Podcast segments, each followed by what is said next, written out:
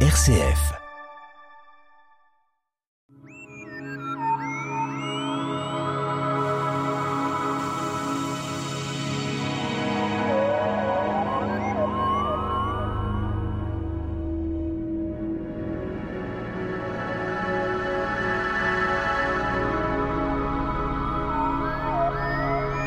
La planète Mercure, proche du Soleil, est connue depuis l'Antiquité. Elle passe rapidement comme un messager.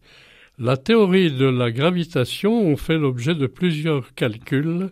Notre invité Nicolas Rossetto, Astroclub Les Pléiades, pour parler de cette planète Mercure. Alors la planète euh, fait partie du système solaire, comme les autres planètes dont on a parlé souvent. Oui, en effet. Bonjour Pierre, bonjour à tous. Lorsque nous parlons de la planète Mercure, nous parlons de la première planète du système solaire par ordre de distance au Soleil. Alors on a, on va regarder de plus près cette euh, planète en parlant premièrement de la taille, euh, une taille euh, très courte.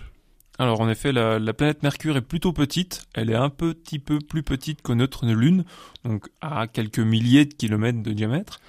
Elle orbite autour du Soleil environ en trois mois, 88 jours pour être précis, et elle orbite autour du Soleil à une distance d'environ un tiers de la distance Terre-Soleil, donc un tiers de 150 millions de kilomètres, donc grosso modo on a 50 millions de kilomètres, 58 pour être précis. Et il semble que c'est la première planète qui est la plus proche du Soleil. Voilà, c'est la plus proche planète du Soleil. Alors cette planète, euh, elle n'a pas de satellite comme d'autres planètes, elle est toute seule. Un peu comme Vénus, en effet, ce sont les deux seules planètes du système solaire pour lesquelles nous ne connaissons pas, à l'heure actuelle, de satellites. Alors c'est important, toutes ces planètes, Mercure, euh, Vénus et compagnie, euh, les Romains étaient les premiers nominateurs des planètes, hein, puisque c'est un nom romain et même grec. Une histoire lointaine, pour la définition euh, de choses qu'ils ne voyaient pas avec des télescopes. Oui, il se trouve même que les, euh, les Mésopotamiens, avant eux, avaient déjà nommé certains de ces astres errants, mais en effet, les euh, noms romains sont parvenus jusqu'à nous. Donc, Mercure, le nom romain correspondant à Hermès, le nom grec. Alors, on n'a pas laissé, on aurait pu éventuellement, avec l'évolution, changer les noms des, des, planètes, surtout quelquefois maintenant on peut donner des chiffres et des lettres en même temps, des Alors, nouvelles planètes. Oui, si on, on, il existe une dénomination scientifique euh, de la planète Mercure qui reprend finalement le, le, nom du Soleil. Alors, je ne vais pas la dire précisément, mais il me semble que c'est quelque chose comme Soleil-1, parce que c'est la première planète la plus proche qui orbite autour du Soleil. Alors justement, on parle bien sûr de cette proximité du Soleil. Euh, donc on peut quand même penser que la conception de cette planète, c'est soit en gaz ou en granit ou en roche. Alors nous avions dit euh, en tout début d'année, lorsque nous avons parlé des planètes, que euh, les planètes intérieures, celles qui étaient les plus proches du Soleil, étaient des planètes telluriques. Mercure est la planète la plus proche du Soleil, donc elle fait partie de ces planètes telluriques, donc c'est de la roche, éventuellement du granit, il faudrait aller voir, mais euh, c'est essentiellement de la roche. De la roche en confusion, en fusion, pardon Alors, De la roche en fusion peut-être à l'intérieur au niveau de son cœur, mais en surface c'est solide, une croûte, comme ah, sur Terre. Alors une lumière intense parce qu'elle est très proche du Soleil, et donc observable d'une façon particulière, accessible, euh, on n'en parle pas trop alors, on pourrait dire en effet que comme elle est plus proche que ne l'est euh, Vénus euh, du Soleil, on pourrait s'attendre à ce que la planète Mercure nous renvoie davantage de lumière, sauf que elle est plus petite. Elle est beaucoup plus petite. Elle est deux fois plus près, mais elle est plus de deux fois plus petite que Vénus. De ce fait, nous avons euh, un objet dans le ciel qui n'est pas aussi lumineux que Vénus. On sait très bien que l'on ne peut pas accéder actuellement à cette planète Mercure par une fusée, une onde spatiale. On pourrait y aller, hein, des sondes y sont allées, euh, euh, l'ont observé depuis les années 70 et 80, et euh, c'est ainsi que nous avons pu, avec une grande certitude, dire finalement qu'il n'y avait pas, qu'il n'y a pas de satellite naturel pour cette planète. On revient avec l'Antiquité qui était très particulièrement axée sur l'astronomie parce a des observateurs, des astronomes à l'époque, qu'on peut appeler, voyaient le ciel et déjà avaient vu cette planète à l'œil nu. Oui, Donc elle faisait partie des planètes connues à l'époque. Donc nous avions Mercure, du coup, Vénus, euh, Mars, Jupiter et Saturne.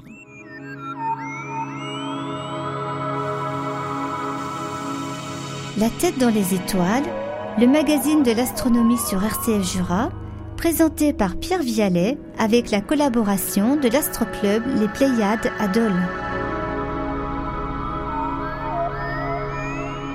Eh bien, nous sommes avec notre invité Nicolas Rossetto pour parler justement de Mercure, la plus proche du Soleil. Euh, coïncidence, euh, elle ressemble un peu à la Lune. Alors, vous aviez parlé, euh, Nicolas, des Mésopotamiens qui parlaient de matin et soir. Pourquoi voyait-il la journée Mercure ou la nuit Mercure le soir? Alors si, si nous regardons, si nous observons l'astre, en effet, Mars, pardon, Mercure, nous pouvons la voir tantôt le soir, tantôt le matin. Lorsque nous la voyons le soir, nous ne la voyons pas le matin, et réciproquement, compte tenu de sa position par rapport au Soleil de notre point de vue. Sauf que, entre se dire que c'est le même astre qu'on voit de temps en temps à gauche ou à droite du Soleil, et de se dire ce sont deux astres différents, il faut euh, pouvoir faire des mesures et euh, se rendre compte de ce phénomène-là, ce qui n'était pas forcément le cas des Mésopotamiens euh, quelques millénaires avant nous. Alors Mercure, il semble bien qu'elle a une orbite allongée, incliné. Quand on regarde l'astronomie, c'est des positions qui sont définies, explicables Oui, donc euh, nous avons vu que la plupart des planètes du système solaire sont dans le même plan de rotation autour du Soleil. Bon, à quelques degrés près, et il se trouve que Mercure, à quelques degrés près, est très légèrement incliné par rapport à ce plan, d'une part, et d'autre part, compte tenu de sa proximité au Soleil, euh, son orbite n'est pas tout à fait circulaire. Le Soleil n'est pas tout à fait au centre de son orbite et celle-ci n'est pas tout à fait ronde. Donc ce qui est une particularité par rapport aux autres planètes proches du Soleil. Alors il semblerait qu'on ait une résonance tout à fait particulière à un chiffre 3.2.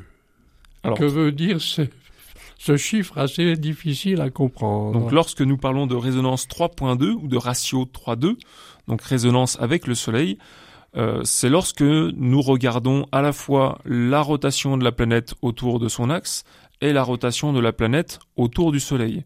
Autrement dit, la résonance 3-2 avec le Soleil va nous dire que lorsqu'elle a effectué trois tours sur elle-même, elle vient de boucler exactement deux tours autour du Soleil. Voilà l'explication de cette euh, planète Mercure. Alors, euh, en mouvement, en mouvement, il y a quand même certaines anomalies de calcul de gravitation, les, fameuses théories de la gravitation qui ont été euh, certainement changées au cours du temps.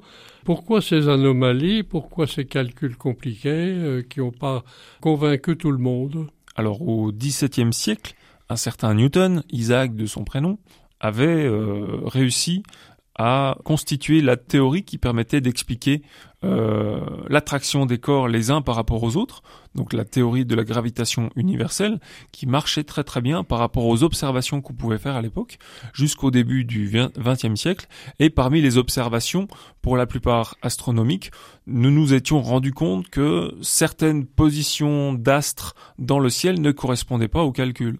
Donc, il a fallu attendre euh, la l'utilisation, la création d'une nouvelle théorie pour se rendre compte que des effets prévus par la gravitation universelle de Newton n'étaient pas prédits. Donc finalement, Mercure nous a beaucoup aidé pour pouvoir écrire, pour pouvoir créer une nouvelle théorie gravitationnelle, et c'est la théorie d'Einstein. Alors la fameuse, euh, le mot gravitation, ça veut dire, euh, c'est le déplacement de la planète euh, dans l'univers, c'est-à-dire c'est un mot peut-être un peu compliqué, la gravitation euh, exceptionnelle ou universelle plus exactement, un mot compliqué qui veut dire que c'est la position, le déplacement des planètes dans le système. Oui, et de, de manière générale, tout objet possède une masse et de par cette masse va attirer tout objet autour de lui possédant une masse et réciproquement. Alors parlons d'Einstein, qui est bien sûr quelqu'un de compétent, on bien le dire. Euh, il a prévu une nouvelle théorie. Alors quelle est la différence entre la théorie d'Einstein et Newton? Alors la théorie d'Einstein implique une intrication, c'est-à-dire un, une corrélation, une, une connexion entre le, l'espace et le temps.